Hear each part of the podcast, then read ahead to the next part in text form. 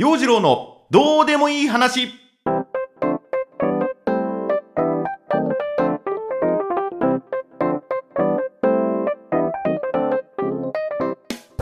今週もスタートです。陽次郎のどうでもいい話。11月突入です。今日は11月1日。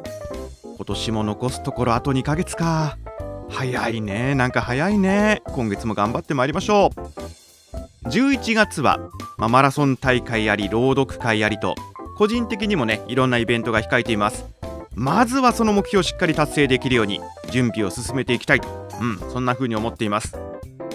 まあ、今週もこのポッドキャストは主にジョギングランニングの話になるかな。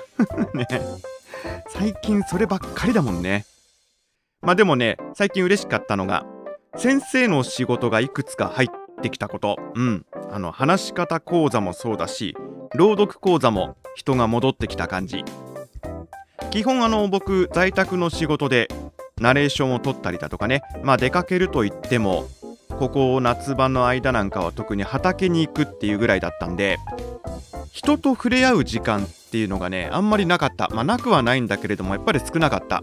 だからこう人と触れ合う時間があるってのはいいね。いいいろいろ刺激になります。でこの間小学校の職業講話の時間にアナウンサーの仕事についてっていうんで授業してきました。小学校の小学生の子供たち。元気だね。いやーパワーもらいましたよ。元気ですよもう。一応ねその授業では一通りアナウンサーの仕事っていう風な話をしてまあアナウンサーの仕事って言ってもニュースを読んだりっていうねするばっかりじゃなくって動画のナレーションとかね CM のナレーションをしたりだとかイベントの司会をしたりだとかあの声を出す仕事っていろいろあるんだよってそんな話をして。じゃあ最後はねみんなで声を出してみましょうと。早口言葉にチャレンジ。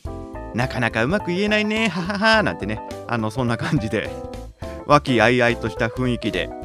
授業をしてきたんだけど最後にじゃあ陽次郎先生のここまでの話を聞いて質問ありますか？って聞いてみた。まあねなかなか手が上がんないんじゃないかな。質問するとか緊張するからねなかなかし,、ね、しづらい雰囲気ではあるかなと思ったんだけど結構手が上がってあの子供たち無邪気だなと。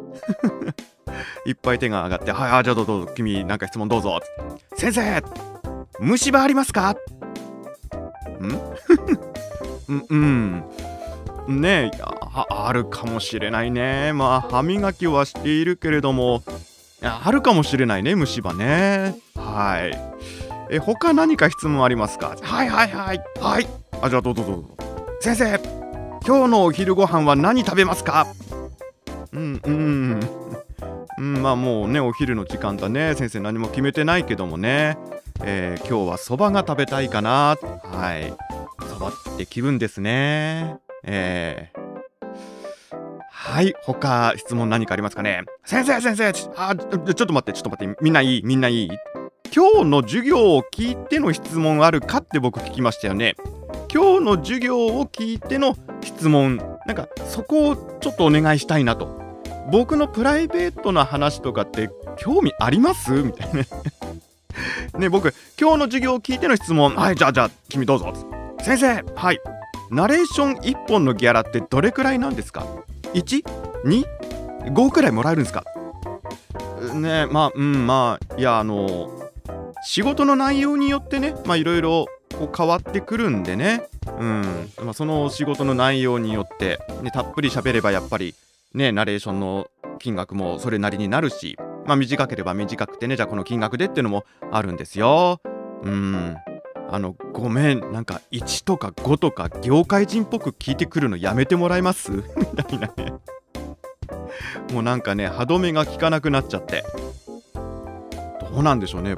気になります？僕に虫歯があるのとかさ。昼飯何食べるのかって。気になる？ね。でも子供たちってそういうの気になるんでしょうね。ね。まあ終わってから終わってからは他の先生たちとそば食ってきましたよ。うん。で食い終わってから爪楊枝で歯の隙間をシーシーしてきましたよ。子供たち。これで良いか？納得したか？そばはうまかったよ。陽次郎のどうでもいい話。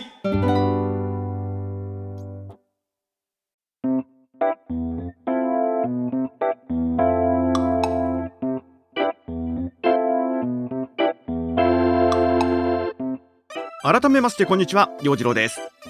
そんな子供たちにも囲まれて刺激的な日々を過ごしております。一応ね授業の準備ということでいろいろまた参考になるような本を読んでみたり探してみたりね。あとパワポを使ってスライド資料作ってみたりと。うん。準備している時も楽しかったっすね。こんな風な感じでね盛り上がったらいいななんてこう想像しながら授業の準備をする。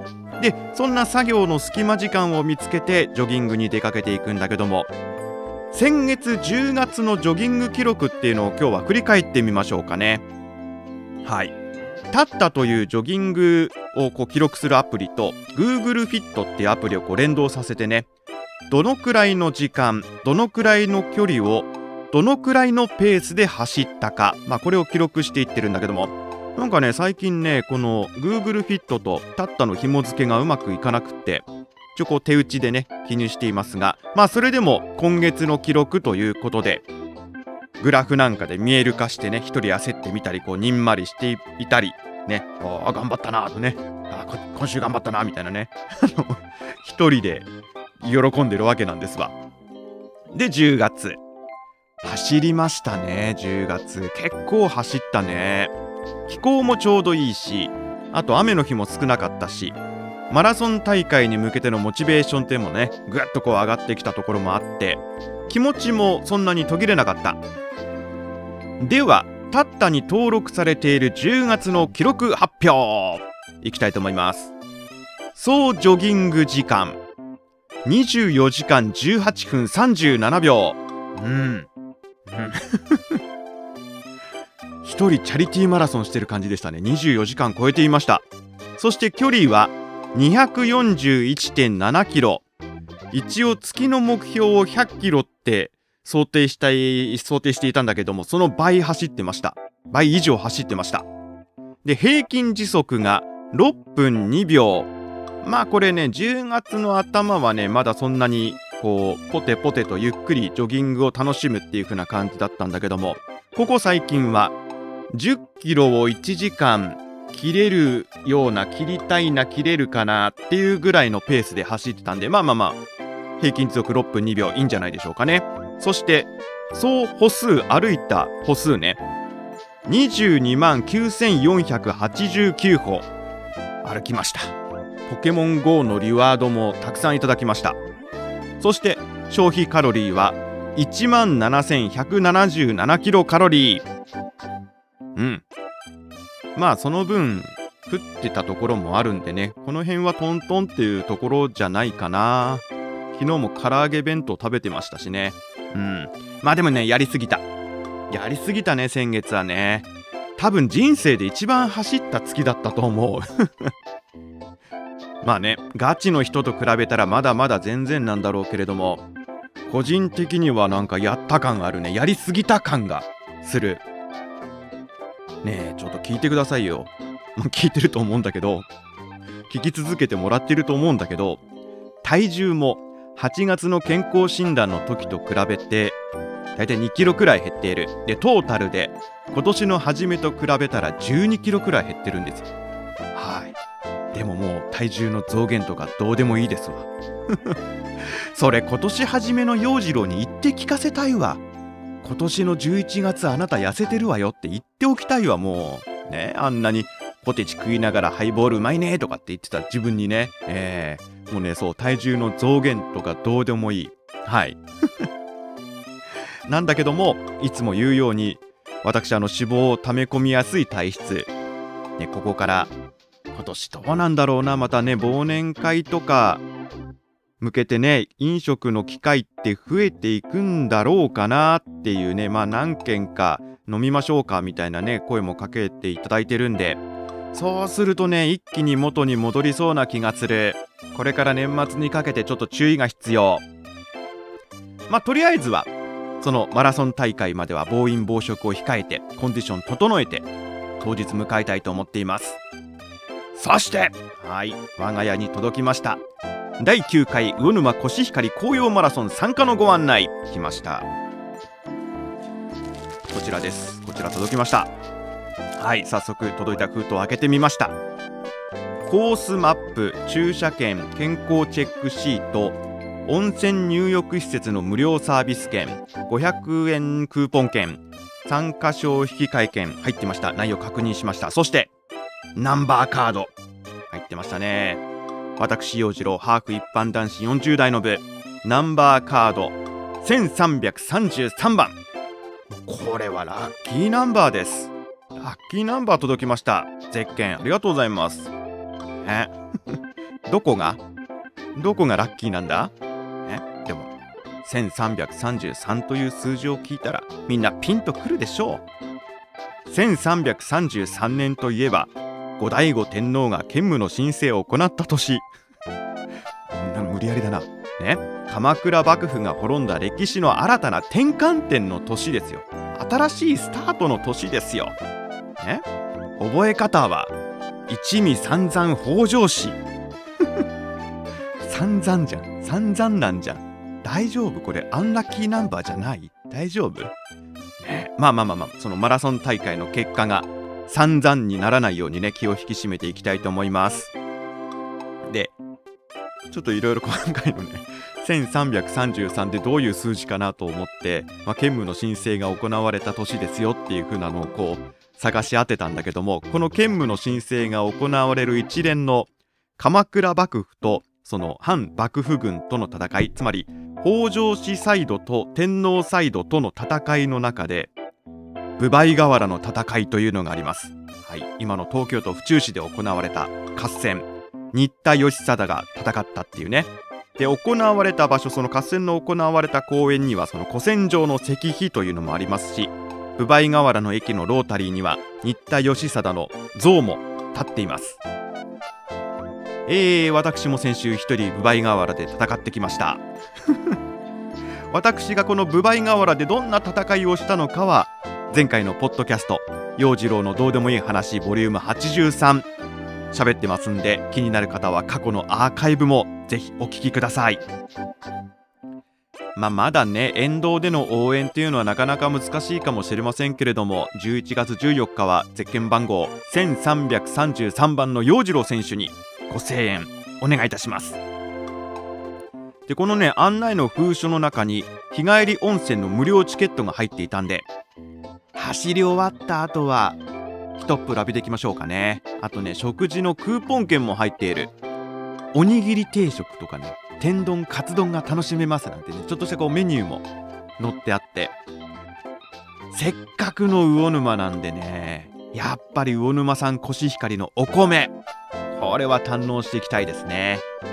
冬のスキーシーズンに仕事絡みで何度か行ったことがあるんですよ。魚沼っていう場所はね。うんだからまあどっちかというともウィンターシーズンに訪れることが多かった魚沼なんですが今回は完全プライベート。絶好の紅葉シーズン、まあ、走ってくるのはもちろんなんですが紅葉温泉グルメと思いっきり楽しんでみたい。うん大会は2週間後頑張ってまいりましょう。陽次郎のどうでもいい話。お届けしてまいりました。陽次郎のどうでもいい話。今週も聞いていただきありがとうございます。さあそして忘れちゃならない11月。11月には新潟ショートストーリープロジェクトの朗読会控えています。先週末も集まって練習会をやりましてね。うん。これもちょっとずつではあるけれども本番に向けての準備を進めていきたいと思います。11月27日土曜日新潟県新潟市西区にある五年寺さんというお寺でねやります。いろいろ内容も固まってきたのでホームページや SNS で発信していきたいと思いますし詳細のページノートのマガジンにもね貼り付けておきますんで気になる方ぜひチェックのほどお願いいたします。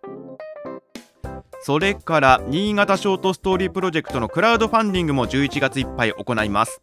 目標はまだちょっと遠いかなって感じなんだけどもおかげさまでご支援いただきました。20万円突破いたしました。ありがとうございます。目標の金額は55万円ということなのでまあもちろんこのポッドキャストを聞いたあなたはすでにご支援いただいていると思うんですがご友人お知り合い親戚演者の方々にも拡散していただけると嬉しいです。